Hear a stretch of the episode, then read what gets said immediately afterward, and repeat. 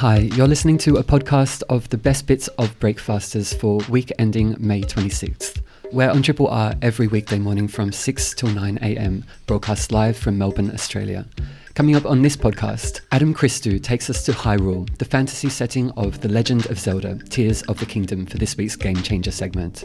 And Kent Morris, an accomplished artist and curator, joins us to discuss the transformative power of Confined 14, an exhibition that amplifies the voices of incarcerated and recently released First Nations artists. For Weird Science, Dr. Jen took us through eDNA and the ethical minefield surrounding it. David Constantine took us through the magic of mycelium and how it is revolutionizing design and function.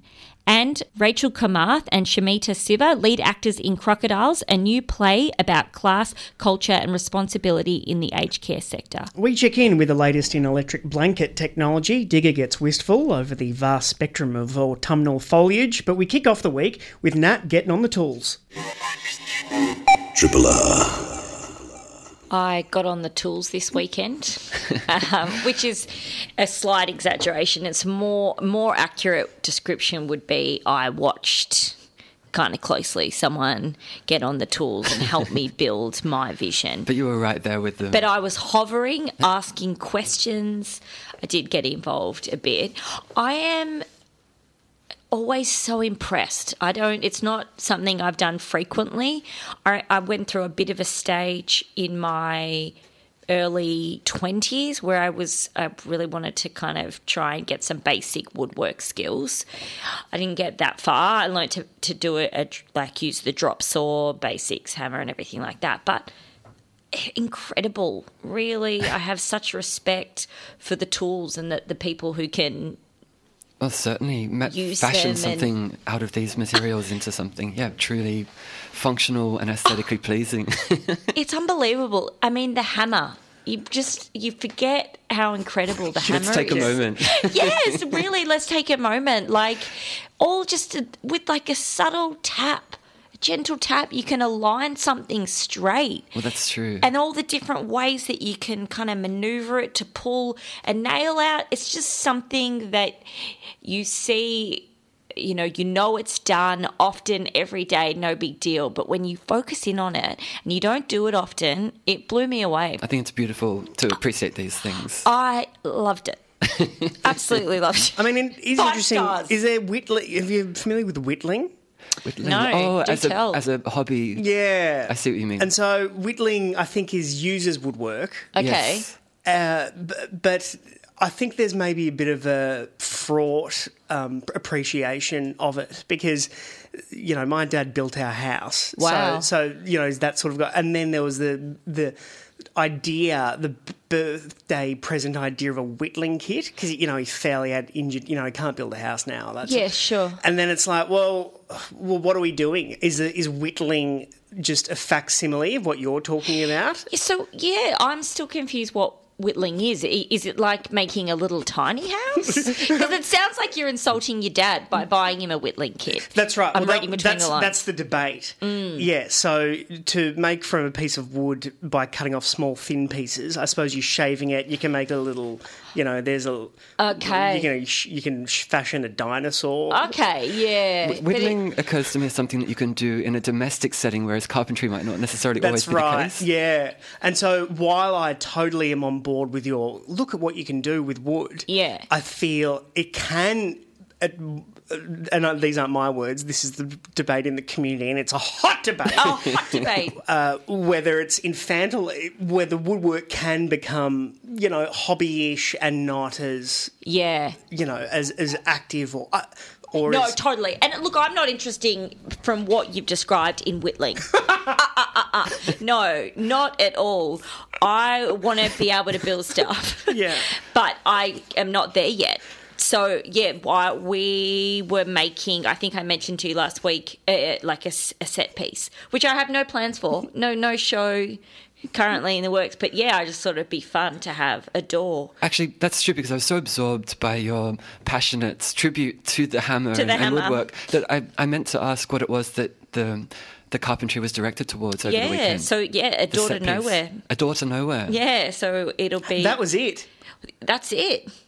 So it's it's not like I haven't built a house, but it's a section of a house, and it's not whittling. Well, it's a key, a it's- key aspect of a house is It's the door. Yeah, it's a key aspect of a house. It's a You set haven't, piece. you haven't even written a joke for it. No, I feel like, um, I mean, I don't know. It'll be like it's kind of like you're like Kramer in the door in Seinfeld. Like you're just constantly going in and out of it. I, I always want something to be behind if I want to like make changes and stuff like that. Since I do a bit of sketch comedy, that. Yeah, I thought a door could be fun to walk in and out of. But So now some- I feel like I'm putting pressure on it, talking about it on air. Well, no, I mean, it's symbolically and metaphorically, the door is so rich mm. in possibility that it almost doesn't need to be determined at this point. It's a portal. Does the person making the door need to know that there's a purpose and a functionality behind it? Uh, or to, in order to excel or to uh, for certain details to receive no, attention? If, if anything, so it's my boyfriend who's helping me do it, and he's so excited to do it. And he's working on this door like there's a deadline. I have to be like, there is no need for this door. There is no rush. And he's yet- coming over. He's like, I guess we should work on the door. I go, if you want to. yeah. But Um, um, yeah, if there. anything, he needs to relax about mm. the project. And does it matter which way it swings? That's what I said because he's left handed. So I was like, What are you doing? Is this the right way? And he goes, Is there a standard way that the door opens? And I go, I think so, but I'm not sure which way. so. Did you get to the bottom of it? No, or it's not hinged on yet. We're kind of using just kind of wood we're finding around. Oh, God, it sounds like such, um, it sounds like such a nightmare. But we're kind of like altering things as we go. We're going at a leisurely pace. Yeah. You know, I'm meandering around with the hammer, tapping, tapping things, Look, we breaking can't, windows. We can't buy a house, but we can all make a door.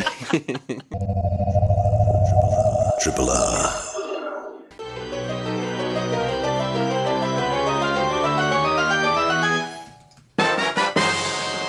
Christou's dragged himself away from the screen to tell us what has him enraptured this week. Morning, Christou. Hello, hi, it's good to be here. It is uh, good to have you with us. We're wondering, well, why am I still talking? What's going on out there in video game land? This is huge. Yeah, I, I feel like we've been bowled over by a big blockbuster that's sort of, uh, I guess it hasn't come out of nowhere because it has been one of the most anticipated games of the last couple of years since it was announced. Uh, but a brand new game from the Legend of Zelda series by Nintendo released in the last fortnight. It's called Tears of the Kingdom. And it is the follow up to the critically acclaimed Breath of the Wild, which came out in 2017. And was sort of a huge paradigm shift for both the Zelda series, but also for how people experience and played in what we call open world games. So the idea of like a game world that is very open, it's sort of like a sandbox. The idea is that you can kind of go anywhere and everywhere and, and, and kind of explore to your heart's content. And this this concept of an open world game has been around for quite a long time now since I would say maybe the early 2000s is like a, and you could even go earlier than that if you wanted to. I'm sure people could text in with examples of how we've had this sort of idea of a game for a long time. But, um, you know, touchstones over the years would include things like Grand Theft Auto San Andreas, so sort of free form, sort of crime game where you can kind of go across all over their version of LA called Los Santos and sort of make your own adventure up as you play as well. You're in a huge sandbox.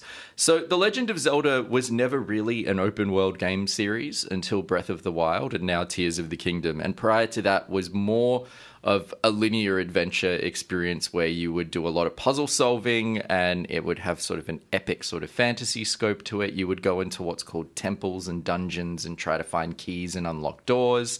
Um, the very original Legend of Zelda, like back in 1980, I want to say 1985 on the Nintendo Entertainment System did have an open world structure to it. So it had a huge world map that you could explore at your leisure.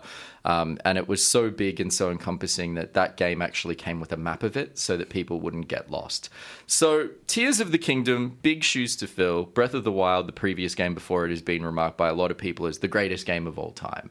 I definitely had it in my top three after I played it. It just was a wonderful experience in such a like fresh take on how to design a world that, to get lost in. Is that, is that what it is that makes it so captivating? Just the beauty and the sense of exploration? It is what I like to call the sense of discovery. And and what I like about this sequel, Tears of the Kingdom, is it's doubled down on that idea of the sense of discovery, the the kind of dopamine hit of what's over there and what can I find. And it's fully up to me to decide how I want to what I want to do and what I want to prioritize and where I want to go. Um, and so Tears of the Kingdom, as I've said, doubles down on this in a way that is profound and sort of expands that idea of the sense of discovery into the sense of satisfaction of problem solving in a way that I have never experienced in a video game before. And we'll talk about how it does that because it's so unique and incredible. And I'm a little bit terrified for how every game developer is going to look at how this game has been made and what it offers and how that's going to reverberate out into games for decades to come. So, um, to say that this game is blowed up is an understatement. It sold 10 million copies in three days, uh, so I think it's going to be a big one. Um, and a little bit more context of story before we get into the mechanics of what makes this game so special. Players once again return to the land of Hyrule, which is the fantasy kingdom that the Legend of Zelda series is set in. You play as Link, who is the hero of this game and was the hero of Breath of the Wild, and this is a direct continuation of that game. Uh, you don't need to have played Breath of the Wild to get into this, and you can just watch a YouTube video of the previous game's story to feel up to date. Um, but essentially, um, alongside Princess Zelda, Link has been exploring uh, underneath the castle of Hyrule. Um, and uh, because there has been some sort of emanating mysterious ooze and slime that's been coming out of the castle that's been making people sick. Um, while they explore it, they come across a twisted, gnarled corpse, which is quite dark for a game that is very bright and light, uh, which comes to life, curses Link, Zelda falls down a hole in the ground and disappears. She's gone. And at the same time, a mysterious great catastrophe called the Upheaval hits Hyrule, uh, which results in mysterious flying islands ripping themselves out of the ground and hovering up in the sky. The entire kingdom falls into chaos. Monsters appear everywhere. Um, the world has sort of ripped and split itself open in a really interesting way. These the titular tears yeah, uh, of said kingdom. I don't want to spoil Okay. what the titular tears are, but they are literal and they exist, and it's very cool. Okay. Um, so after all these events happen, Link wakes up on one of these sky islands in the sky uh, with no idea of where he is and what's happened to him. And his arm, one of his arms is changed. It's a different arm uh, that's been grafted onto him. Um, and there is a mysterious voice speaking to him in his head through the arm, telling him that he needs to save the world and find Zelda. Um, that is the beginning of this game, uh, and the real fun of this game is what this hand gives you in terms of powers. So, through the opening few hours of this game, you will visit a bunch of little puzzle shrines where you get to unlock a new power for your hand, uh, which really impacts the way that you play with this world. Um, so, Link's new powers, let's go through them. The first one is called Ultra Hand, which is such a great video game phrase. Um, and Ultra Hand allows Link to levitate objects, pick things up in the environment, and stick things together. Essentially, you can build contraptions and make things out of stuff. You can chop down trees and stick logs together and make a raft. Maybe you can make a bridge out of a bunch of logs that you've stuck together. Then you can lift them up, rotate them, and place them in the environment. Uh, you have another ability called Fuse, which allows Link to merge items together with his weapons and shields and bows. So, see a stick on the ground, you can pick it up, use it as a weapon. See a tree log on the ground, and you can stick it to your sword and have a stronger sword that will smash around with the power of a log. That times 50 billion for everything in this game. um, you have another ability called Ascend, which is really cool, where Link looks up, and if there is a ceiling above him, he can ascend through it and pop out on the other side, allowing you to like slurp through mountains or um, make a ceiling a floor and do all sorts of cool stuff so that you can climb and get through the environment. It really allows a lot of um, smart problem solving for when you're stuck. And then recall, which allows Link to select an item in the environment and rewind time on it and have it travel backwards in time where it was. So, say, for example, um, a monster throws a rock at you. Midway in air, you can recall it and watch that rock fly back to the monster and hit it in the head. and so you could do all sorts of stuff like that with recall.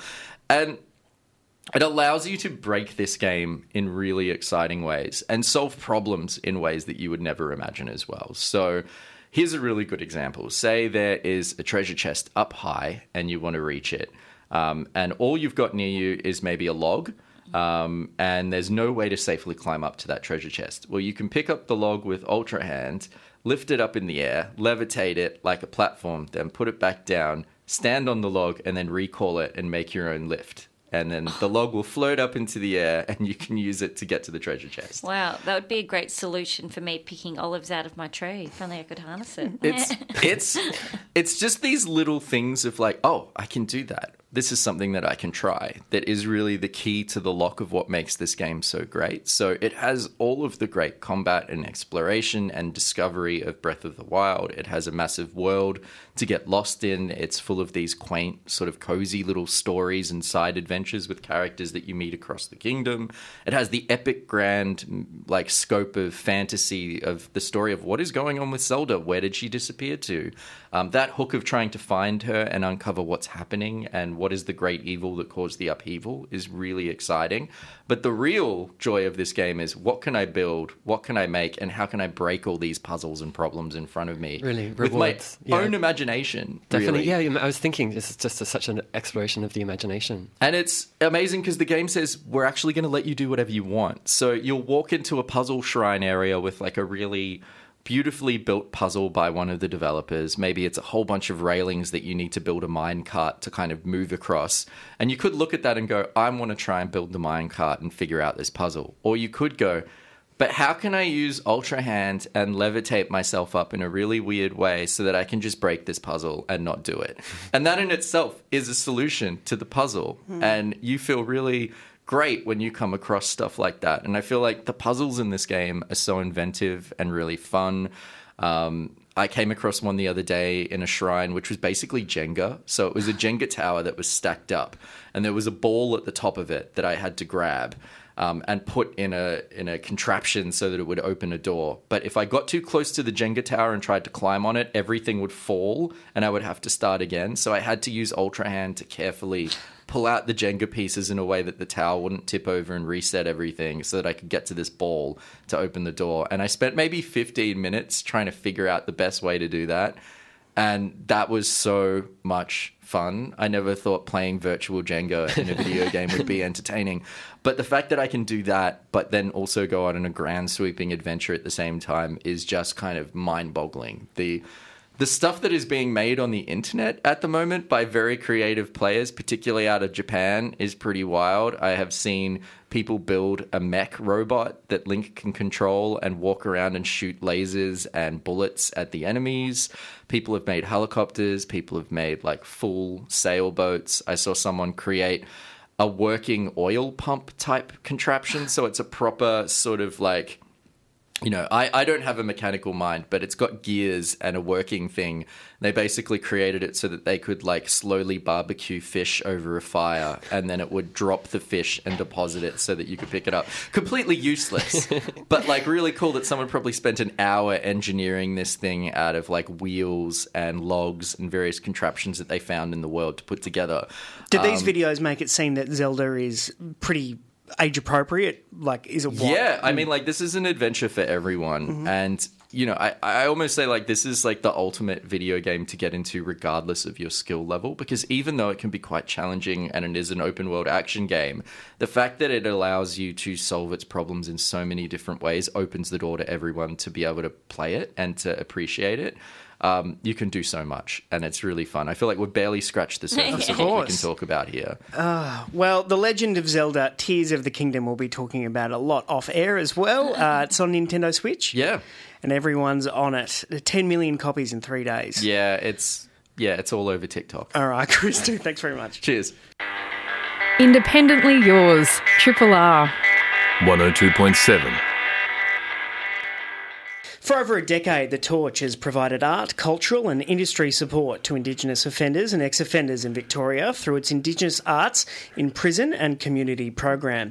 At the top of The Torch is Kent Morris, who has over 20 years' experience as an artist and curator with specialist knowledge of and connections within the Indigenous Arts Australia. Uh, and culture industry. The Torch's exhibition, Confined 14, is currently in full swing. And to tell us about the program and the more than 450 artworks on show, the Torch CEO and gifted artist in his own right joins us now. Ken, welcome to Breakfasters. Well, thank you. What a fantastic introduction. uh, tell us about the original ambition and function of the torch and whether it's been rock solid all the way through or whether it's evolved. Yeah, fantastic question. So I'd say rock solid, and the reason for that is right from the inception of this program to support First Nations men and women experiencing incarceration and that complex journey back to community was that the men and women were engaged right from day one to talk about what their thoughts and ideas, share their stories, what a program of this nature would look like, how it could work, what were the key elements of it. I didn't go in, and the Torch never had the idea to build a program and take it in. The program would be built from within the knowledge and lived experiences of the men and women. And we've held true to that to this day. And also, very importantly, in conjunction with that, the knowledge and lived experiences of elders who've worked in this area for decades because there's such a long and ongoing issue the overrepresentation of our people. Mm. I mean, you're talking about prisons where it'd be hard to get things moving, isn't it? Like to work within a bureaucracy that literally strict. What have you come up against? I think one of the great aspects of the Victorian Aboriginal community in partnership with uh, the justice system and Corrections Victoria has been a real desire to try and make change. And so we've always experienced fantastic support in terms of delivering the program. It is a complex ecosystem, uh, no, no doubt about that. But for, I think even within the 18 month pilot period, within the prison staff and others engaged with corrections could just see the changes that were happening for the men and women engaged and those positive changes, which not only impacts on them and, and their families, but also on, on the prison staff and the ability for people to see some positive outcomes and to see that we can create change working together. Because, yeah, when the program was formed, it required like a new policy which allowed people who were in jail, incarcerated, um, to sell their artworks, which was really quite significant. Yeah, can you talk to that and how important it is that that that um, ability for them to you know make some money while they're still um, incarcerated? Yeah, this is a really significant aspect and a great example how we can create change by working together. So, when I left the Koori Heritage Trust to build this program mm. at the torch, Uncle Sandy Atkinson said to me, "For 40 years, we've been fighting 40 years our community's been advocating for men and women in prison to be able to sell their artworks, to give them some hope and confidence and the ability to, to move on with their lives post release. He said, It's your turn now, young fella. Mm. And I looked at him and thought, geez, this is this is a big ask. But that 40 years of advocacy was really crucial and important.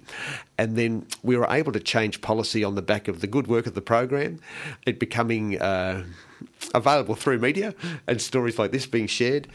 Uh, a fantastic endorsement by the Ombudsman, and for the first time, I think in those 40 years, bipartisan support at a parliamentary level to understand how significant it is and how important it is for First Nations men and women who are experiencing incarceration to not only be able to explore and express and share their culture, but to connect to an industry and to connect to an economy and to participate in that economy to provide those economic benefits, not only for them, but for their families and for that next generation coming through. Hmm.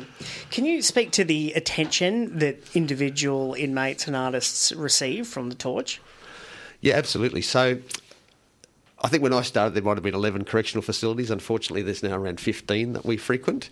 So it's and each facility is different. So an Indigenous arts officer will go in, and all of our wonderful arts officers are First Nations creatives in their own right that have not only a, a cultural practice but a significant connection to the arts industry and an understanding of how uh, complicated it can be, and but also what cultural processes can be engaged within that. So, it's a way of navigating the the complexities of the prison system. Sometimes there's an art class that we can attend and add our expertise and knowledge to, and resources for the men and women. Sometimes it's cell to cell or in very differing circumstances for people experiencing those complexities within a correctional facility. This does sound complex, doesn't it? Mm. But that the grassroots of it is the men and women within the prisons that we work with want to create change. They understand how important it is to find out more about their cultural identity, the importance of sharing our stories. It's very much an important part of our culture that sometimes the men and women haven't had access to do that. Yeah. To learn, express, share, and build an economy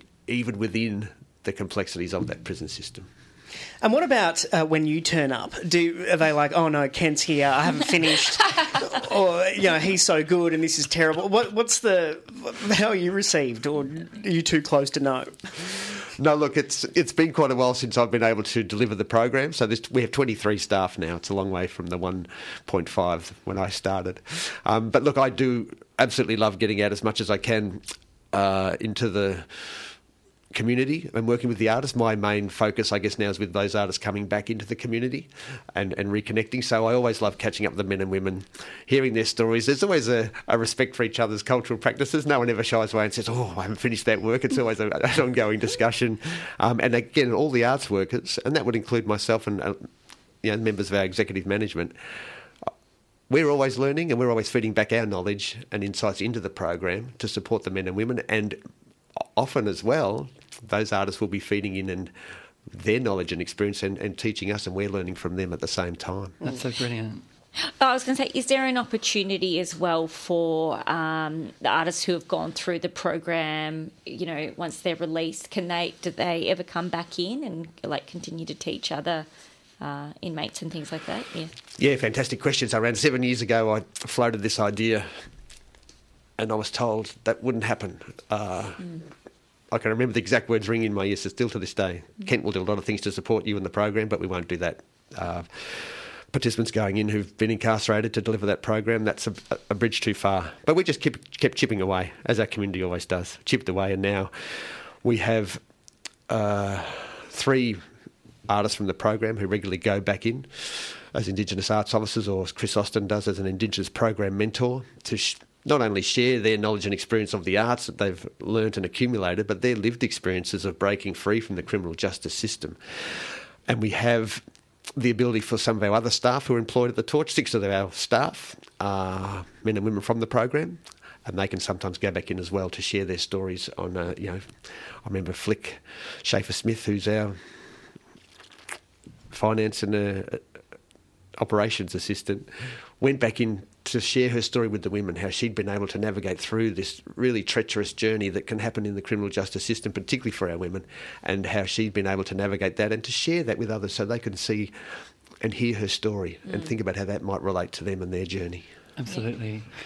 So um, brilliant to hear all about the vital work that the Torch is doing, and the exhibition, which is on at the moment, is also growing. It's expanded this year, we understand, into Gallery 2 with a, a satellite exhibition called In the Torchlight. Could you tell us a little bit about this? Yes, look, this exhibition it, it's bigger every year, and I think we have 473 artworks in total this year, which is a huge amount of, of art. 402 unique artists uh, sharing those stories. So, one, I think one of the great things about the exhibition, which includes in the torchlight, is that people can really come face to face and, and interact and learn from 402 First Nations men and women going through this process and, and share their journey. I thought we might have to spill over in Gallery 2 this year because it just gets so so big every year, Confined 14. So I said, right, can we have Gallery 2 to the council? They said, yes, you can. Um, but we managed to curate and put confined 14 into the main gallery, which is enormous. And then for the first time have a, a focused exhibition to add another element and another insight uh, for visitors. And this one is called um, well, this one focuses around the women in our program, those in the community. There's five artists who've come through the program and are really establishing themselves as artists and looking at their practice more broadly. And again, they're kind of providing that access and that and that idea for so many of the women in the program who find it challenging to continue their practice post release. That through their resilience and strength and, and, determination and commitment, they've been able to do that and produce the most beautiful works. It's an, a stunning exhibition. I'd really encourage everyone to, to see both. You can't really see one without the other because they're interlinked uh, in the same uh, venue. But just to consider how generous, I guess, the artists are in sharing their stories and how complex that can be. And the beauty and strength and power of these works. Mm. Well, you mentioned the complexity. We spoke to a coordinator and artist uh, from the Torch, Sean Miller, who was talking about the shame culture and maybe creating an environment within an environment. How's that tracking, do you think? The acceptance of being an artist in prison? It's a really good question, and it's one that we ask in our evaluations, and it's a very poignant question for many of the men and women finding that sense of identity beyond just being someone who's incarcerated within this system that really doesn't provide any access or ability to, to change that trajectory. So we're finding more and more that the artists are puffing their chests out a little bit more and being proud to say, "Well, I'm an artist." Mm. But that's been that's a long journey because they're often just seen and compartmentalised as someone who's in strife with the criminal justice system. Now, we've had incredible stories of artists coming out back into the community and working away and continuing that good work to find that members of their community approaching them to say, Oh, you're the artist. I saw that painting, brother. And the and the artist, and this is a true story conveyed to me, ringing me to say, oh, brother, the people are calling me the artist, and, and they're, starting, they're starting to talk to me. He said, normally people cross the road to avoid me, Yeah. and so that started to change his perception of who he was. The community, he changed the community's perceptions by his actions, hmm. And then they changed his perceptions by that ability to respond and connect with him through the work he was doing. All right. Well, to check out the art we've been discussing, the exhibition Confined 14 runs until the 4th of June at Glen Eira City Council Gallery. Head to thetorch.org.au for more information. And we've been speaking with artist and CEO of The Torch, Kent Morris. Thanks very much, Kent. Melbourne's own Triple R.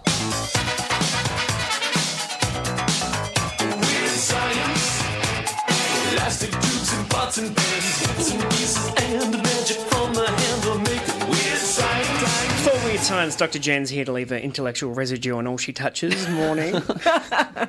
That sounds a bit gross. it's delightful. Is intellectual residue like mucus? Mucus of the mind.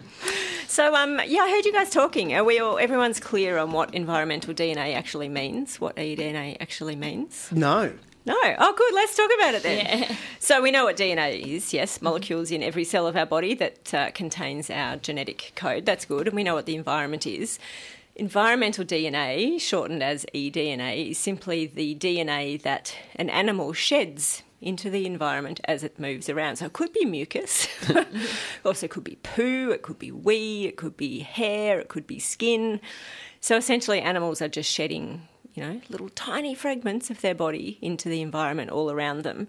And it's incredibly helpful.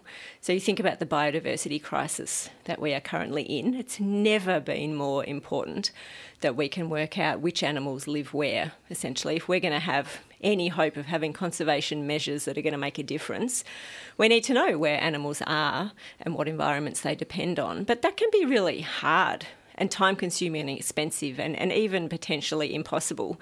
Some animals are just really hard to find or to spot or to count, you know, to survey. Particularly think about fish, you know. Daniel, if I say go over to that river, can you tell me what species of fish live in that river? Mm. How are you going to work that out? I would struggle. and, and if you really needed to work it out, you know, you, you could do a whole lot of trapping, but that's hugely expensive and time consuming and potentially really stressful for the animals. So we want to think about other ways. So platypus, there's a um, really big, great Australian platypus search that goes on every year to work out which water bodies have platypus in them. eDNA, what you have to do is scoop up a bit of the water um, and essentially looking for tiny fragments of DNA. And because DNA is like barcodes essentially for different species, if you use genetic sampling, you know, you use the sampling technique and then you use the DNA sequencing technology that has advanced massively over the last, I don't know, five, ten years.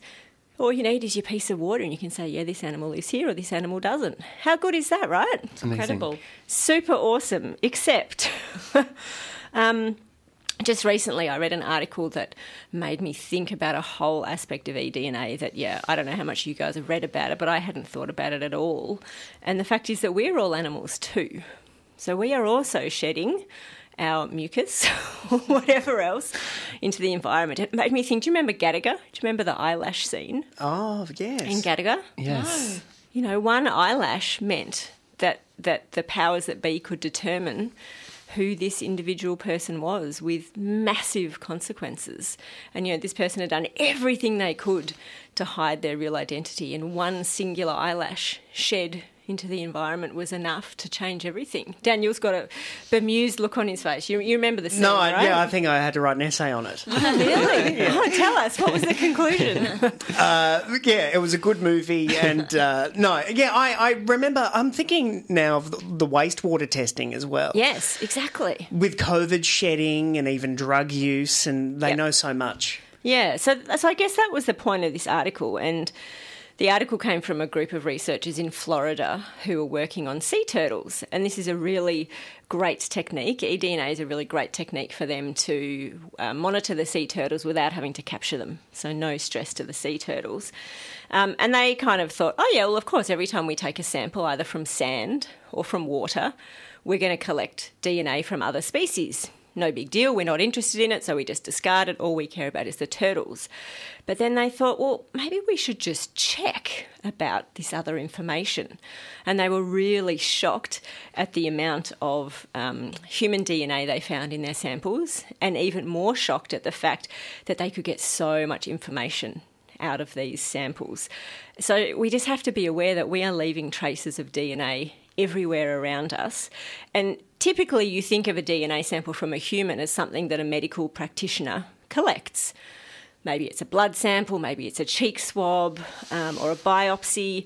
And, you know, people choose to send those samples. Maybe they want to use, I don't know what they're all called, me, what is it, 23andMe and Ancestry.com. You know, you can choose, but that's your choice. That's your sample. And you give consent for somebody to analyse it and look at your DNA. But these researchers said, well, let's just have a look at actually how widespread human DNA is in the environment.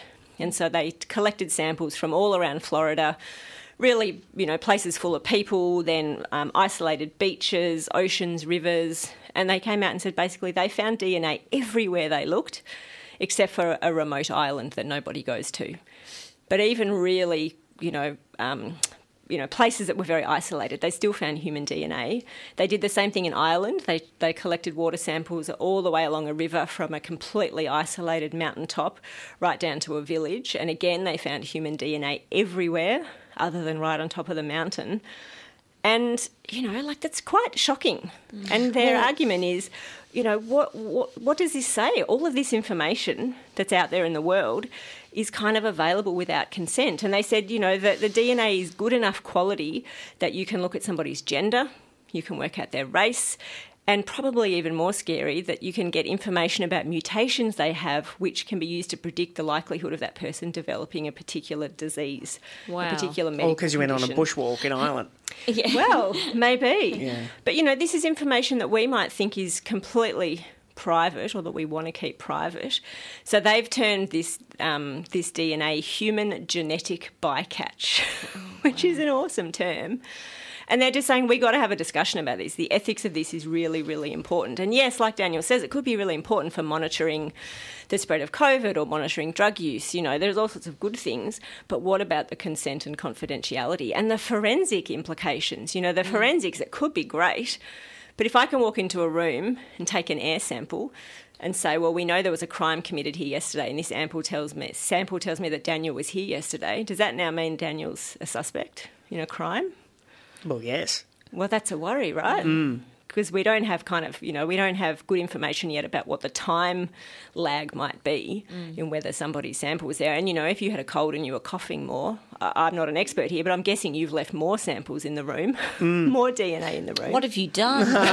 Daniel, what have you done? And at the moment, it is just a completely sort of unregulated space. Yeah, well. yeah, yeah. So these researchers are saying, you know, there are people out there collecting environmental samples, soil, air, water, sand for their work. There is currently no regulation around what they do with this bycatch information. There's nothing. But then there's people who could be going out deliberately and collecting these samples and somehow trying to profile people. I mean, it's just the point is it's completely unregulated.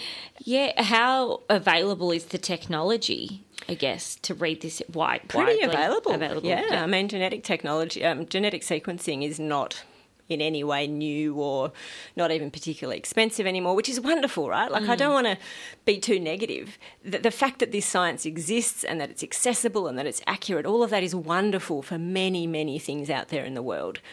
But this bycatch means that there's just the potential for a whole lot of misuse that is not you know, has not yet been discussed. And the air samples thing is something that really worries me. So these researchers collected air samples from the veterinary clinic where they work just to see if, you know, because water is one thing, right? But air, and they were able to um, recover DNA from the air matching the people who'd spent time in those rooms. So it is that powerful. We cannot get people to care about privacy, though. Uh, it's just too, it's for some reason no one. It's it's is it nebulous or it's too in. uh, Maybe sometimes when the rubber hits the road, we can get exercised over it, and I am because I find this incredibly alarming. Um, but people, I suppose, go well. If I haven't done anything wrong, have at it. It's just that what you're doing now might be wrong in the future. Yeah, and I mean, I guess the other thing is that you, you know, as Gattaca shows us, you can't prevent yourself unless you're going to live in a bubble. You can't stop your DNA being shared, S- which is just why we then need to talk about well, what are the what are the expectations, rules, regulations, otherwise around what can be done with the information. What a can of worms. Oh yes, full of eDNA.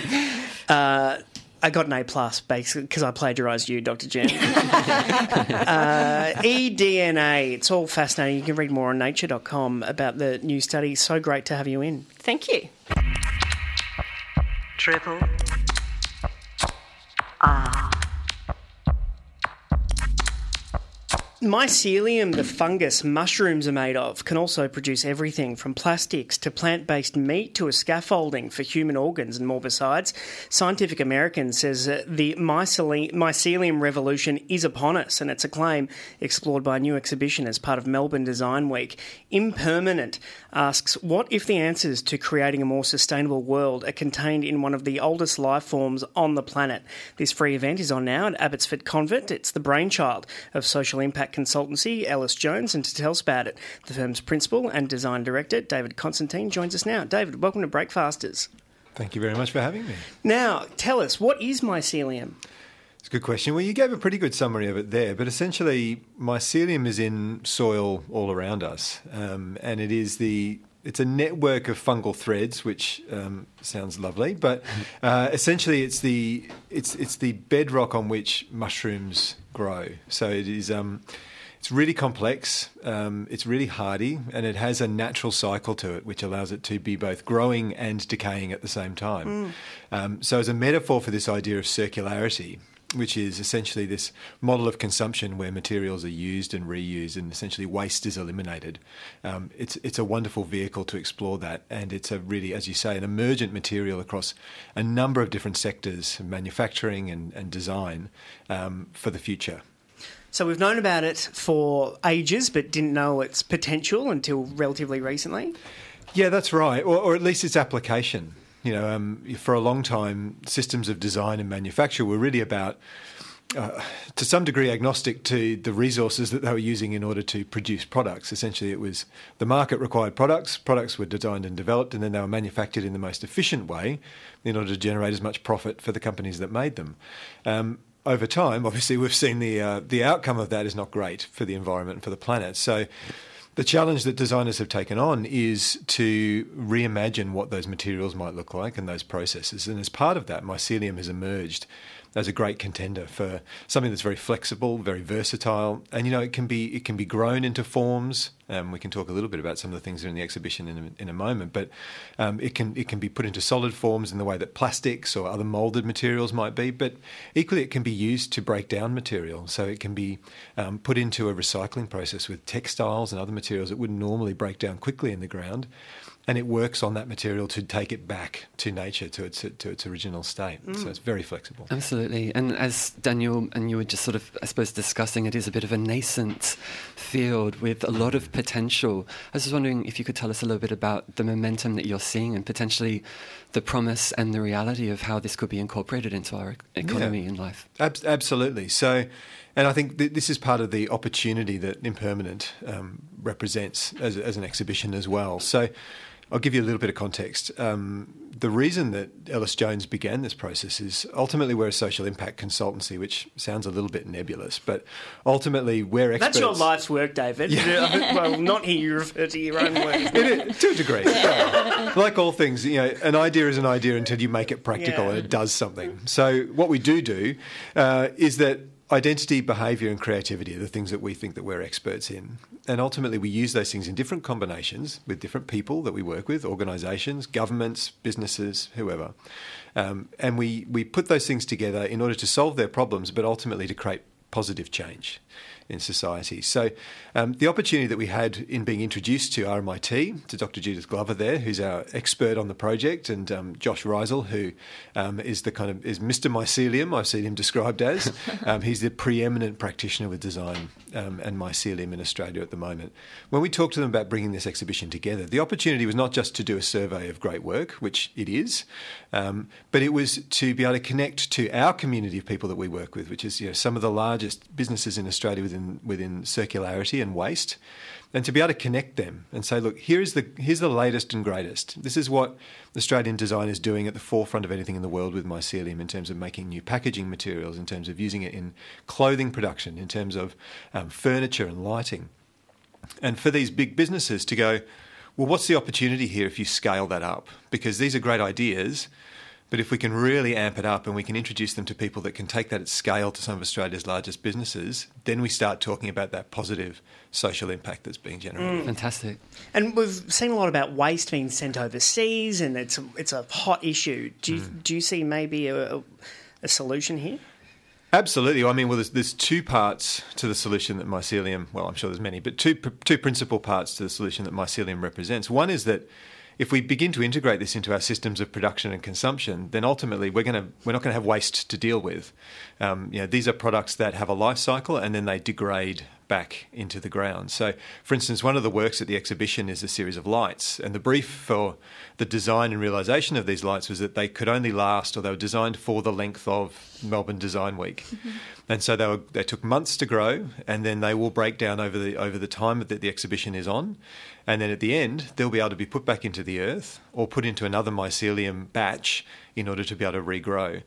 Similarly, there's a system of architectural cladding for buildings, which is which is absolutely stunning aesthetically, but more importantly, it's, it's made for bushfire-prone areas, and it has mycelium and glass fibres grown into the middle of it, which also include remnants of the ceramic tiles that case, encase it from a previous project that's ground up, put in, reused, and then the whole thing is used on buildings to stop them from catching fire in bushfires.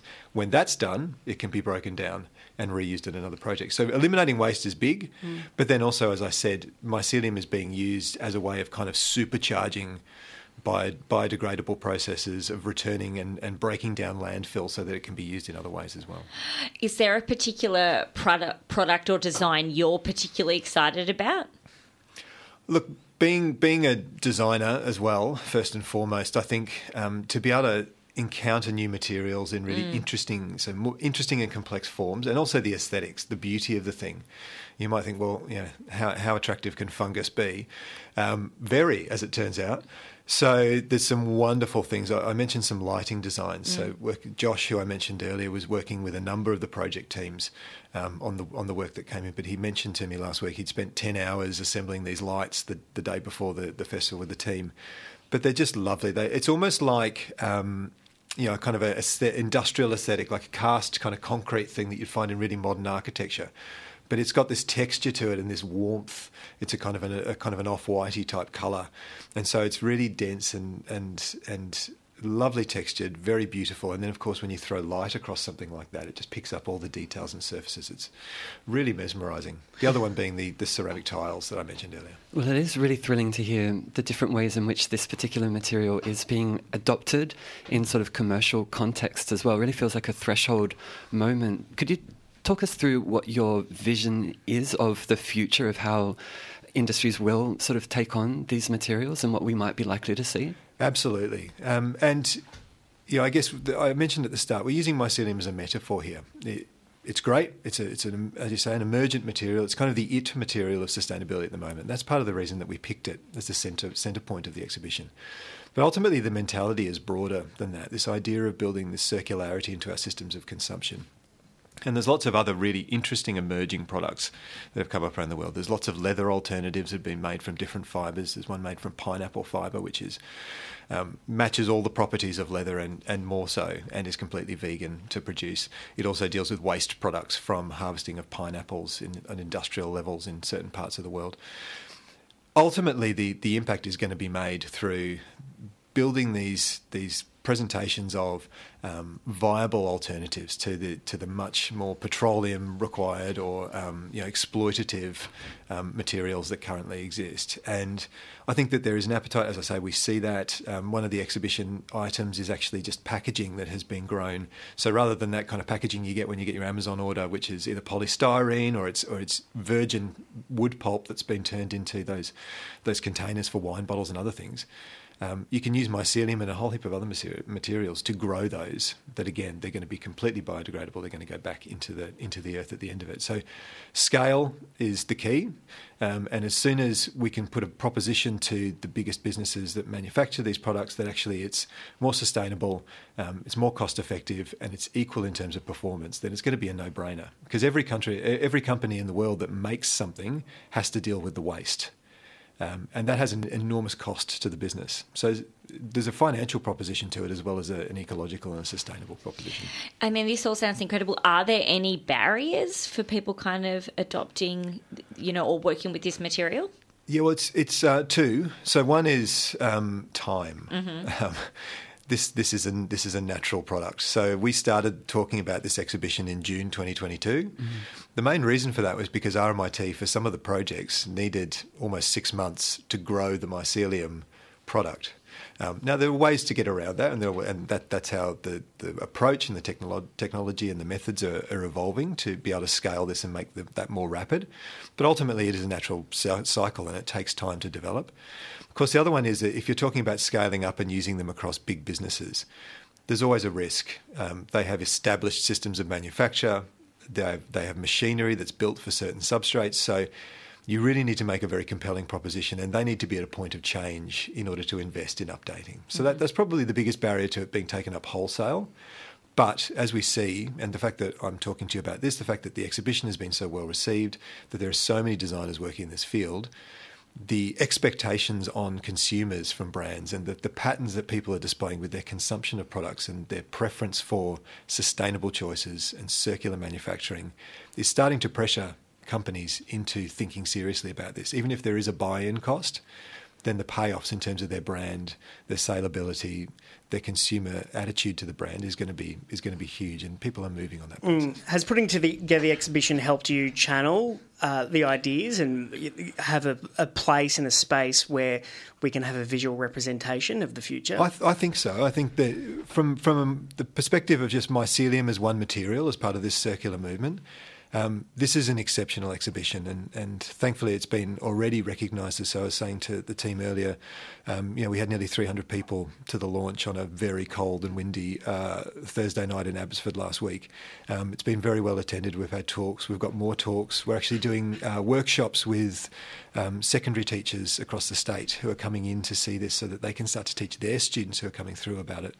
I don't think you'll find a better survey of mycelium work um, in Australia and possibly even internationally. Um, the, the, calibre of what we've got there is exceptional, and the breadth is just um, not seen before. All right. Well, we've gone from the nebulous to the tangible, most definitely. Uh, IM-Permanent is the mycelium exhibition on now at Abbotsford Convent. It's free. Head to abbotsfordconvent.com.au or Design Week. Melbourne, and we've been speaking with David Constantine, Principal and Design Director at social impact consultancy firm Ellis Jones. Thanks very much, David. Thanks for having me. Triple R on FM, digital, online, and via the app. Thanks so much for being here. It means a lot. Rachel Kamath and Shamita Siva star in Crocodiles, a new play about class, culture, and responsibility in the aged care sector. The new work from playwright Vidya Rajan and produced by award winning company Elbow Room. Crocodile explores who gets to make mistakes and who cleans up the mess. Its preview performance is tomorrow night and tell us about Crocodile and its creation. Two of the lead actors join us now, Rachel and Shamita. Welcome to Breakfasters. Hello, thank you for having us. Morning, morning. Hey. Morning. So, what have we got ourselves into here with crocodiles? Well, there's lots happening. It's um, I think it's a really beautiful, heartfelt story with, you know, sprinkles of comedy, but really getting you in a humorous way to question the system of aged care and just how, I guess, as a society we are allowing it to run. And um, that at the end of the day, the moral responsibility stands with us to Mm. do better. Yes, definitely talking about a lot of. I mean, we follow these characters whose voices we don't get to hear very often, um, especially within theatre.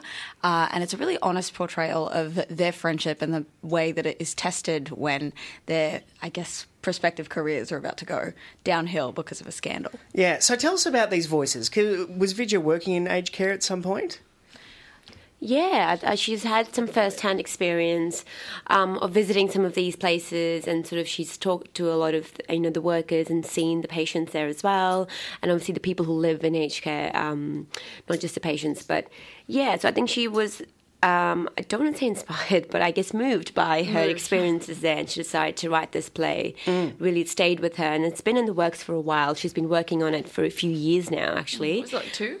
Um, yeah, I think a bit longer in terms of development and getting it together. So we're glad that it's finally coming on stage and people get to see it and, you know, hopefully be moved by this experience just like she was. Absolutely, and congratulations. Um, Thanks. We're very, um, very excited, as Sandra mentioned, about the, the performance, but also, I suppose, we'd love to hear your experience of working in the development of the play. Obviously, these characters are so complex and require deep empathy. Can you talk about it from your perspective? One hundred percent. Um, so I got involved at quite a different stage of the process than Rachel. She's been on this for a long longer than I have. Um, when did me and Marcel talk about this? I want to say a couple of months ago. Um, and yeah, he was like, you know, you'd be playing these two different characters. So for me, it's quite interesting because I play one of the aged care workers, Neela, but I also play later on Priya, who is like the kind of one of the big bosses and the wife of the guy who pretty much runs the show at the aged care home. And yeah, finding empathy for both sides of the coin was really interesting because one of the characters, I mean, like, she's very funny, she's very cutting, she's very sharp. It's easy to like her, but she makes questionable decisions, which you can't necessarily blame her for. You know, people need to save their skins at the end of the day. But simultaneously, on the other side, you've got Priya, who is interestingly a woman of color, but also in a position of power. And it's interesting to see her I guess her tussle and her wrestle with her guilt and wanting to do better and be better for these other people, but also playing into systems of power that she's kind of benefiting from anyway.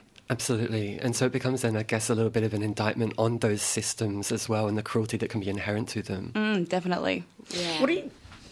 Oh no, I was just going to say. So obviously, yeah, our aged care sector. You know, there's it's been in the news a lot over the last couple of years. A, a lot of failing shortcomings. Is there anything that you were you felt like you learned or um, you were surprised by by going through this process?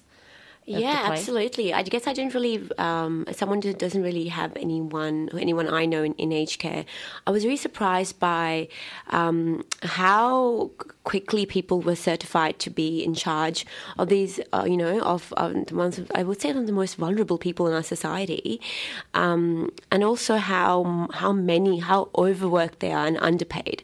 So it's really a sector. If you think about it, sure, we can say, okay, the workers need to be trained more and all of that, but if you aren't paying them enough and if you're really asking them to take care of a lot of people, what is the quality of care that you can expect? Mm. So it is a systemic thing where we're in any industry cannot expect a good quality product if, or service if you are asking people to do so much work in so many hours and not pay them enough. So it really is, I think, a very logical thing to fix, but somehow has just been overlooked. And I was just surprised at how simple that whole equation was and how I guess it's been so hard, even for families, to find a way to voice that and to get their complaints across. Like that's been quite shocking. Yeah, definitely. Can you tell us how, if at all, Crocodiles addresses uh, the idea of family uh, in this sector that, I don't know, it has a fraught relationship with family sometimes? Yeah, it's interesting. I mean, like, I suppose we, well, your character, particularly Sandhya, um, interacts a fair bit with. I guess the main family of this whole situation. Yeah. And it's interesting because our characters have this discussion where we're like surprised almost by how, you know, upset and emotional um, the the son of one of our patients gets. And that's a really interesting moment because I'm like, well, of course they get emotional, but I wonder if there's an element to which, you know, you see so many of these families, you see so many of these people, they they almost become a number. Um, but that being said, like it's really lovely because we get to see all shades of these characters who maybe on the surface or uh, seem or come across as a little bit just like uncaring children who are dumping these parents into nursing homes, but that's not the case at all. Um, and sometimes, you know, the idea of seeing your loved ones getting older, getting weaker, it's it's difficult, and like it's not easy to assist people kind of nearing the end of their lives in this way. And so it's really interesting seeing the emotional labor taken on by the families, but also by the workers of the system. Yeah, I mean, I would add to that and say, like, um, it's. I think the family is expecting a certain level of care and expecting certain things to be in place, which is absolutely like that's completely fair. yeah. But then also, like, who are these wider? F- we all have families, right? So it's like the wider people allowing this to exist as well. Mm. So then it's it's saying like maybe it's time to try and make a change, not just when your family members in it, but like to mm. try and right now Yeah. always be aware of what's happening around you for all stratas of society, and just I guess having a voice when it's needed for everyone. So we're really hoping everyone understands what the implications of this are for future Australians and for us currently, and so that we can all try and you know really try and make a difference by hopefully influencing where our votes go, what we ask for, that sort of thing. That's sort of that wider, mm. where we you know widely want to go with this. Hopefully, it's like a little tool for change. Yeah. If a royal commission can't do it, may- maybe theatre can. Well, Sure, you know, theatre can do great things, and hopefully this could be one of them. yeah. Well, at the very least, you know, inspire more discussions about it. You know, it's it's kind of one of those things. Like aging is sort of like we push it to the side and we're like, oh, we'll just think about it when the time comes. When the mm. time comes, but it's like, no, we should probably be talking about all of this now, right? We all have families who are getting older. It's uh, it's an important thing to be discussed. I think. Well, that's right. And it's such greased for the theatrical mill as well, where you're dealing literally with life and death. It's a very timely issue, and the sector uh, touches all of us. So there's a lot to play with. But I suppose you do come up against the resistance that families come up against, which is that they find the scene a little bit uh, off putting Yeah, or it's difficult. To, yeah. Yeah, Yeah. for sure. So then, how do you leverage? How do you let make an audience jump over, make that jump? I would say like end of the day this is like a human experience right like if we go just go to the core of it we're talking about people being isolated. We're talking about loneliness. And i feel like after especially if you're in melbourne the mm. lockdown after the pandemic i think people really understand what it means to have connection to have to really have people to talk to to have that emotional exchange with with with others. And what that means to you know humanity just having living a fulfilling life and so, really having that taken away when you're probably at one of your most vulnerable stages of life, like I think that's the core of it. Mm. You know, we can. Um, one of the things that we came across was also this idea of you can have all these great facilities, but what about that human connection? Mm-hmm. Mm-hmm. People, you know, just most of them just having to watch TV or just been sitting in their rooms all day, not having that interaction anymore that they were so used to when they were maybe living at home or living in a wider community. And so that I think is the link to anyone who's experienced that loneliness and know what you know craves that connection to see this play and say not just not just the people um, who who are living in the aged care but also working there endlessly tirelessly being forced to confront this by themselves for a big number of patients what is the implication of that on our on our workers as well as well as people living in there And you see that a lot with your character, Sandhya, as well. She, um, really, her only friend in this country is Neela, my character, Yeah. who pisses off to sunny Queensland. and so, you know, we really see the loneliness of not only the residents, but, you know, sometimes Yeah. the workers as well. and especially if they're migrant workers, I think, when we're trying to get more people to come into the aged care um, sector from overseas, also what are we providing them other than just an idea of, oh, you get to work here and you get to possibly live in Australia. But then again, for them to have that um, connection, to be then able to better take care of the people you want them to take care of. Yeah, absolutely. Are you tired of talking about it and you're ready to go tomorrow night? yes, and we're very excited, a bit nervous. Oh, look, the nerves are always there, but I think nervousness is healthy, at least for me. I don't know. I think I perform best when I'm a little nervous. Yeah, I think most performers do, absolutely. And we're very excited to share the story with all of you. So, yeah, come watch Crocodiles. exactly. Well, the preview performance is Wednesday, 24th 24th May at 7.30. Opening night is Thursday. And there'll be a post-show talk next Wednesday as well. And, and there's an Auslan interpreted performance in there as well. So for all information, where should we go? Perhaps uh, arts.darebin.vic.gov.au. That would be a great one. Yes, we have some social stuff up on Elbow Room as well. Yeah. Beautiful. Take Croc- to the internet. Crocodiles is the new play we've been speaking about, and uh, joining us has been two stars, Rachel Kamath and Shamita Siva. Great joy to meet you. Thank, Thank you. you. Thanks for having us. Triple R. I want to talk about game changing purchases or items. I had that term uttered to me three times over the weekend. About different items or about the same item? Twice was for the same item. and yeah, and then yeah, so there was two different things. One of them I'm a little hesitant on. I have my reservations about, so I'm keen to hear your thoughts. Hmm. I have one friend at the moment who is incredibly passionate about this item, and yeah, she keeps telling me what a game changer it is. And it's an electric blanket. I, I can understand Yeah. for those who get quite cold at night that that could be classified as a game changer. Uh, and I'm not sure if it's just me, but I maybe you know I'm caught back in time, like outdated ideas of an electric blanket. I thought they were kind of across the board, like regarded as a little risky. You know, that they could be a bit of a fire hazard. And she's like, no, that is those days are over. Everyone is all about the electric blanket. I'm relieved to hear that because I do know that in the past it has had that reputation, but it's nice to know that there's a new generation of safety first electric She's blankets. spruiking that message um, really strongly. Uh, I'm not entirely sure what it, what it's based on. I think just her experience. My concern also is just it's another thing to turn off. Like I, I just don't think I can take it. I've become so anxious about turning things off. Like it's really escalated in the last couple of years to the point where I have to take photos of most things before I leave the house, just because I know I'm going to be on the tram and go.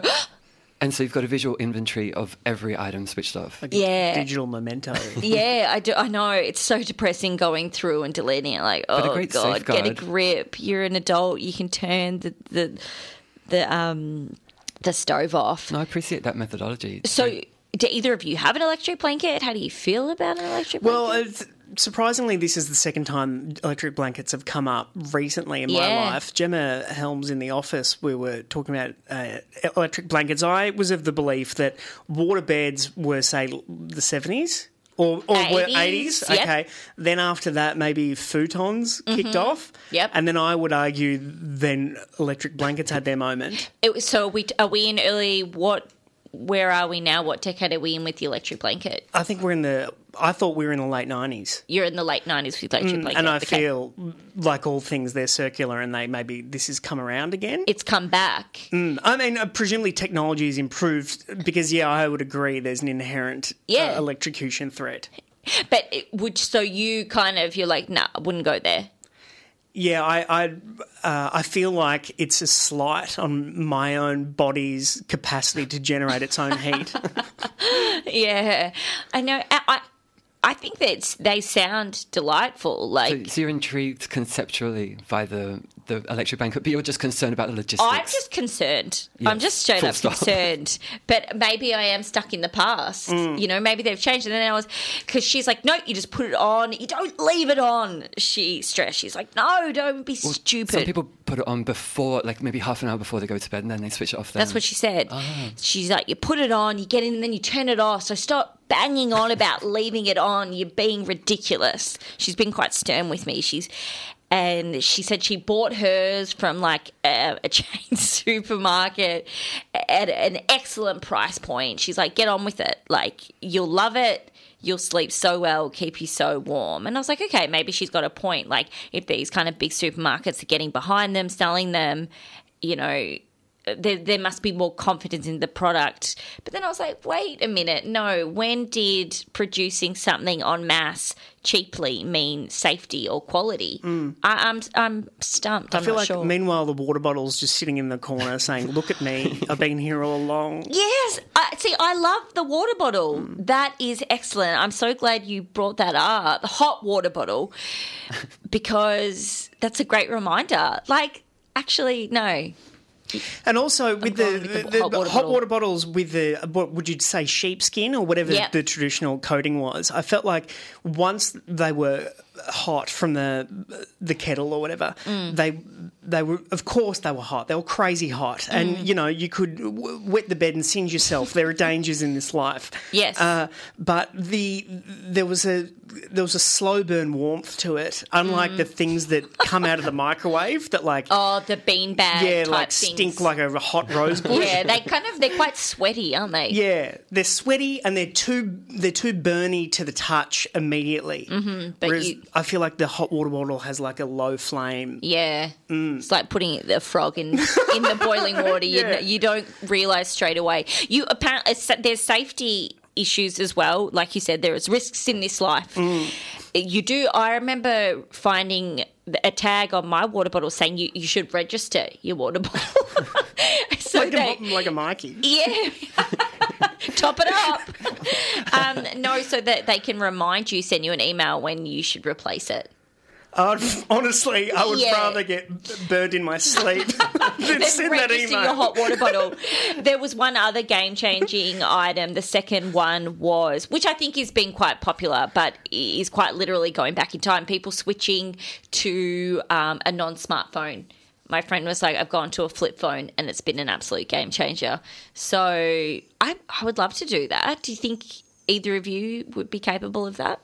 I mean, I, did enjoy when I had my Nokia. So you you've done it. I, but this was, I think, before I had a, a like a a, smartphone ever. So it wasn't like you tasted the fruit and then you went back. I mean, I definitely have seen sort of these minimalist, Yeah. sort of you know um, downgraded functionalities of the phones to sort of you know untether yourself from it. Mhm. But I do find the utility of the smartphone. yeah, it's quite compelling. incredible. Yeah. I know I was very slow on the uptake of a smartphone. I really kind of went kicking and screaming. But yeah, once you, you cross over, it's really hard to go back. It's an adjustment. I went from like barely being contactable, like the phone pretty much failed in all its functions and then I went to just everything all on one device. But yeah, I wonder if I could go back. They have yeah, my friend was like, It's incredible. You should do it. Jonathan Schuster, who's on this program Mm. regularly as a Friday Funny Buggers, filled in. He's uh, went a year without a phone. Uh, wow. And apparently it torched some friendships or whatever. Like Yeah. you would organise to be somewhere and you would be in a pub and people are used to like texting, "Where are you?" instead of I don't know, uh, open up your eyes and look Yeah. around. And so they'll look for him and then they'll just go home and he was there the whole time. I like the idea of like because yeah, everyone makes a plan and then like incrementally pushes it back by five minutes. So, well, that's what I do anyway. So something to learn from Jonathan. Triple R. Dirt, dirt, dirt. It's where you grow your plants. Dirt, dirt, dirt. Hey, you got some on your pants. Can you stop thinking about dirt? It's time to get down and dirty with Digga on 046698 1027. He's here to get your gardening juices flowing this autumn. Morning, Digga. Good morning, all. What What's a it like? glorious morning. It is. It's beautiful. Yeah, scraping no ice off. There's just everything was clear this morning. The car just jump in, out. What's what's hitting you lately? Um, it's a weird one. Like we are, was technically ten days out from winter, but I'm just starting to see the bulk of the autumn colour now. Usually it's a lot earlier, and there's been some incredible anomalies because there's usually a sequence of the sorts of species that go into dormancy first. Um, and then they follow out, and you kind of love to watch this little dance that they do. It's like, okay, now I've seen you, now I'm expecting you, and then you're going to follow up at the end with a big crescendo. and it's all over the joint. Like, usually apricots are one of the first to go with their beautiful butter yellow, haven't even started. And then we've got um, persimmons, which are usually one of the later ones, and they're deep dark colours, and they have a very long you know deciduous season, and they're only about halfway through now. Apples haven't even started. The grapes are nearly finished. European plums have finished. Asian plums haven't started. It is literally just this rhapsody of madness. Is out it, there in wow. Rhapsody of Madness. Is, is it possible to determine what might be the cause? Well, it's because obviously deciduous plants come from colder regions in the world, and it just reminds me how bloody amazing they are that they're all looking for a particular sequence of temperature dropping. So the ones from China very different from North America, um, and then other ones from South America different again, and then some up into deep Siberia different again. So it's just a very particular sequence of temperature, and they're just not getting it. So they'll wait, and they'll just wait and wait and wait. Where others are like, "Yeah, this is familiar to me. I'll go now." Um, it's just such an amazing thing. I wish, uh, especially this year, because it's probably.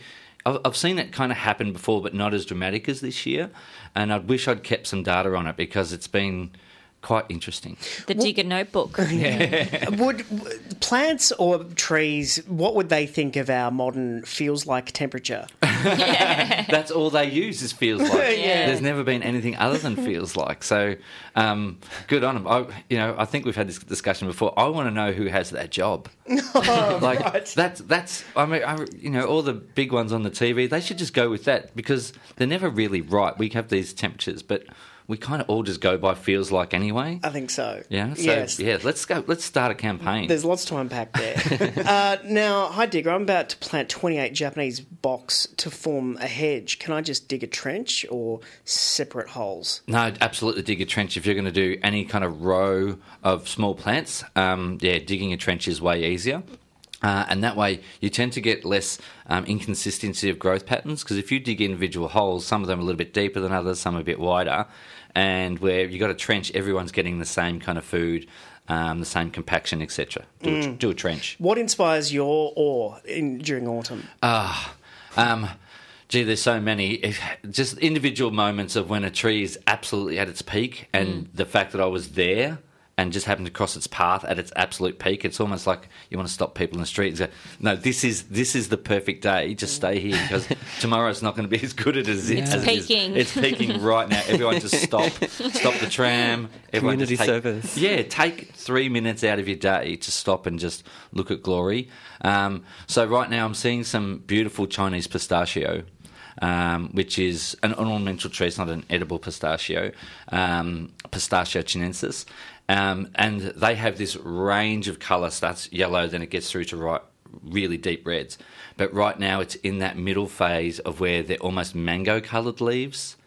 And it's it's peaking in mango right now. The pistachio. Where where could we see these around Um, in the city? just go in the suburbs, Yep. in, the, in the streets. So they're a fairly rounded tree. You'll be looking at something about three to five metres tall, Mhm. with kind of like a mushroom kind of top on them. Um, but the colour is it'll stand out. And usually this, oh god, I can't believe I'm going to say this on air. Usually they're in people's front gardens, and when you're looking at the house on the back right hand side. There's some there's some plant trends that happened over time Mm. where one person did it and everyone just started doing it. Like Coleonema pulchrum, which is the golden diosma, is a hedge at the front out in Doncaster. You go to Doncaster, Coleonema pulchrum front friends. Um, there's the the Japanese quince, which is an ornamental quince, um, Chaenomeles, is at the front left hand corner of people's gardens all the time. I love that. That Yeah. tracks with my observation. That's so. That, what a tremendously niche observation. um, am I a hack for liking elms? No, absolutely not. Uh, you know, elms are such graceful, beautiful things, such significant. Hence, you know, they're planted in large gardens for significance all the time. And speaking of um, sort of opportunities to observe trees in their in their glory, would there be public spaces or parks that you'd also recommend visiting? Uh, yeah, so many. Like I think I mentioned before, if you start to get up, because everything's so slow down in the flats in Melbourne, if you start to go up a little bit, elevations, you know, up to Macedon, up to the Dandenongs, you start to see there'll, there'll be a lot more. Um, and then obviously that kind of trickles down. It'll be about three weeks to four weeks later. Um, but just go out to uh, older suburbs, older gardens where you just see big examples of all these beautiful specimens. Um, you can't go wrong. Avenue of Honours, we're just talking briefly about Avenue of Honours. Um, even if you get out into country towns and look at the Avenue of Honours, their the colour. It's one thing to see an individual specimen and to be able to walk around it and wonder at it, but to see very mature trees over 500 metres, a kilometre or whatever it might be, just so so powerful. You mentioned uh, a tree peaking. Could you, let's say you did get out of deck chair and watch, how fastly might you see a leaf evolve? Um, no, you probably wouldn't. You know, you'd probably have to sit there and keep your eyes open for probably 48 hours to sit, you know, and film it for 48 hours to see it track. Um, but you know, obviously, with that, depending on different times and different different plants, some of it happens a lot faster. Some will happen over, you know, five days. Some will happen over three weeks. Some will happen over two months. So it depends on the species. Really. And what about native trees as well, with their leaves turning, um, changing colour? Yeah, we well, we that? only have we only have about half a dozen deciduous trees in Australia. Um, none native to Victoria, Mm-hmm. but some from um, the Nothofagus in Tasmania. We get we have growing in in Victoria. So um, usually just on the on the yellow sides, not the deep deep reds or anything like that. Just beautiful yellows, which can't be under you know. Don't underestimate the beautiful yellows. One of my favourites of all time is the hazelnut, Oh. which goes yellow, but then it stays, it goes brown and stays on the tree. And it's kind of like this matte, leathery brown Mm. while it's still sitting on the branches. And I, c- there's something I like about it. Mm-hmm. Can you be of assistance with this picture? Uh, what is this glorious or autumnal coloured tree? Yeah, yeah, I can pass it. It's all going on in here. Oh, here. God, I just, I, see, I shouldn't touch computers. I just clicked it off. I don't know what to do. Um, let me, let me see if I can open up the image here. Has it, has it got like orangey red and then Where are your long strands? glasses? Yeah, Yeah. no, where are my glasses? Let's mine the tree. yeah. There Come we on, go, Daniel, look at straight. Oh, there we go. Oh, beautiful. So that is Cotinus grace, um, the smoke bush. Um, beautiful one in glorious colour right now. It's a it's got a very um, trendy cousin coming on the market. It's called Cotinus Royal Purple. So these beautiful oranges and yellows and the reds, and they'll go even deeper again. But Royal Purple, it's it's plain leaf during the year is kind of like this deep burgundy, and then when it changes colour, it goes to a deep purple, almost a black. And that's its autumn colour is like deep Gee. purple. So it goes from red to black. Mm-hmm. That is Amazing. superb. Yeah, so look out for that one. Oh. But that's Cotinus grace. Fantastic. Uh, there's another listener says this is autumn, as in uh, we have a non-fruiting So pomme- autumn. we have a non-fruiting pomegranate in the backyard. How do we get it to produce, or do we get rid of it? Because who are we kidding? Um, if if it's not fruiting, then it's probably a chemical issue. But there are some semi-sterile little ornamental pomegranates. Um, so if you up the potash, so go to the nursery, look for sulfate of potash, sprinkle that around the base of the tree in winter, and if you're not getting anything by spring, then it's an ornamental. All right. I was going to bring that up. I just discovered last week I have a pome- pomegranate tree in the backyard. Ah, I got to remember. I know. I got to remember to bring all of this produce in for you, Digga. Yeah, magical. So it's a fruiting, bit large Yeah. fruiting one, and it's Yeah. in beautiful colour now, if not completely dropped. Yeah, absolutely. But the birds get to it pretty quickly. It's quite. It's very low hanging. It's Uh-huh. Yeah. quite low to the ground. Yeah. But yeah, it was an awesome surprise. Yeah, magic. Excellent. We've got a few questions. Oh, I'm so going. Sorry. Sorry, no. to interrupt. Um, one uh, listener's asking, what can I do to get my Cymbidium Mm-hmm. orchids to flower? They were in flower when I bought them, but not in the years since. Yeah, okay. So again, liquid fertilising. So Cymbidium orchids are winter flowering, very common. You'd see them in all the shops, and they're just about to start. Winter time's their flowering season. So if it depends on, they didn't mention if they've repotted. So from when they bought it, if they repotted it, then they can usually have about two years off for a flower. Um, and and or if you've disturbed the roots by dividing them or anything like that. So if that hasn't happened, it just needs um, slow release fertilizer. Um, if you want to do some liquid fertilising now, you may get some flowering this year, but usually the flower spikes have already started by now. I have an English oak or Quercus robur in a very large pot in lieu of not having a garden. How long realistically can I keep it in there? I'm hoping to replant it into a garden one day. Um, well, being a, a quercus, they can actually be bonsaied technically. So you could bonsai it for the next 400 years if you really wanted to. Um, if you wanted to eventually get it into the ground, remember you've got to repot every two years. So, you know, I just as much as I love bonsai, it's something about those big, the potential majesty, majesty of those trees to get them into the ground when you can. So anyway, keep repotting in 50 centimetre pots. Once it's past the 50 centimetre pot, I'd get it into the ground. All right. Uh, now, we also uh, have a sinus question. What's blooming and driving people crazy presently? Oh. Um, it would, could be all of the male pollen coming off the catkins from all of the witch hazel family. So think of silver birches and those kind of things. If there's any remnant male flowers still on, they they're wind pollinated, so they're dumping a whole stack of pollen potentially. And what are we looking at here? Actually, can I give you? Got to watch my glasses. Oh, there we go. We're moving. It's another cotinus. Yeah, Ah. and with- in the back is a loropetalum, which is a, a lovely, lovely thing. So yeah, cotinus became very popular. The smoke bush is their common name. Uh, very popular in the last ten years um, because when they flower in summer, they have this this flower that looks like it's actually on fire. There's smoke coming off Mm. the shrub, um, but their autumn colour is incredible. So yeah, another cotinus. Yeah, such rich colours in those photos Mm. people are sending through. That's like a, like a, a rich wine, red, Yeah, orange. I'd love a jumper in that. There's, but there's just so many in one little plant. We've got 15 leaves in that photo, and there's just so many different tones of so many different colours. It's a wonderful time of year. And we've got one other question really quickly. Um, my Hakea laurina hasn't Mm-hmm. blossomed. It's one one and a half years old. How long should I wait before worrying? You've probably got another three years. Three years. Yep, it's only a wee little baby. And when they do, Hakeas are beautiful. They're called the pincushion bush. So it's like this little red sphere with these little white antennas coming off it everywhere. Just absolutely magnificent. Fantastic. Well, you're casually very evocative. Thank you very much for that, Digga. Catch you soon. Pleasure. Woo! That's right. Triple R.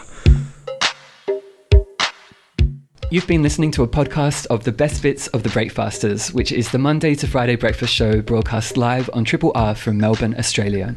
Feel free to get in touch with Breakfasters via Facebook, Twitter, Instagram, or via the Triple R website.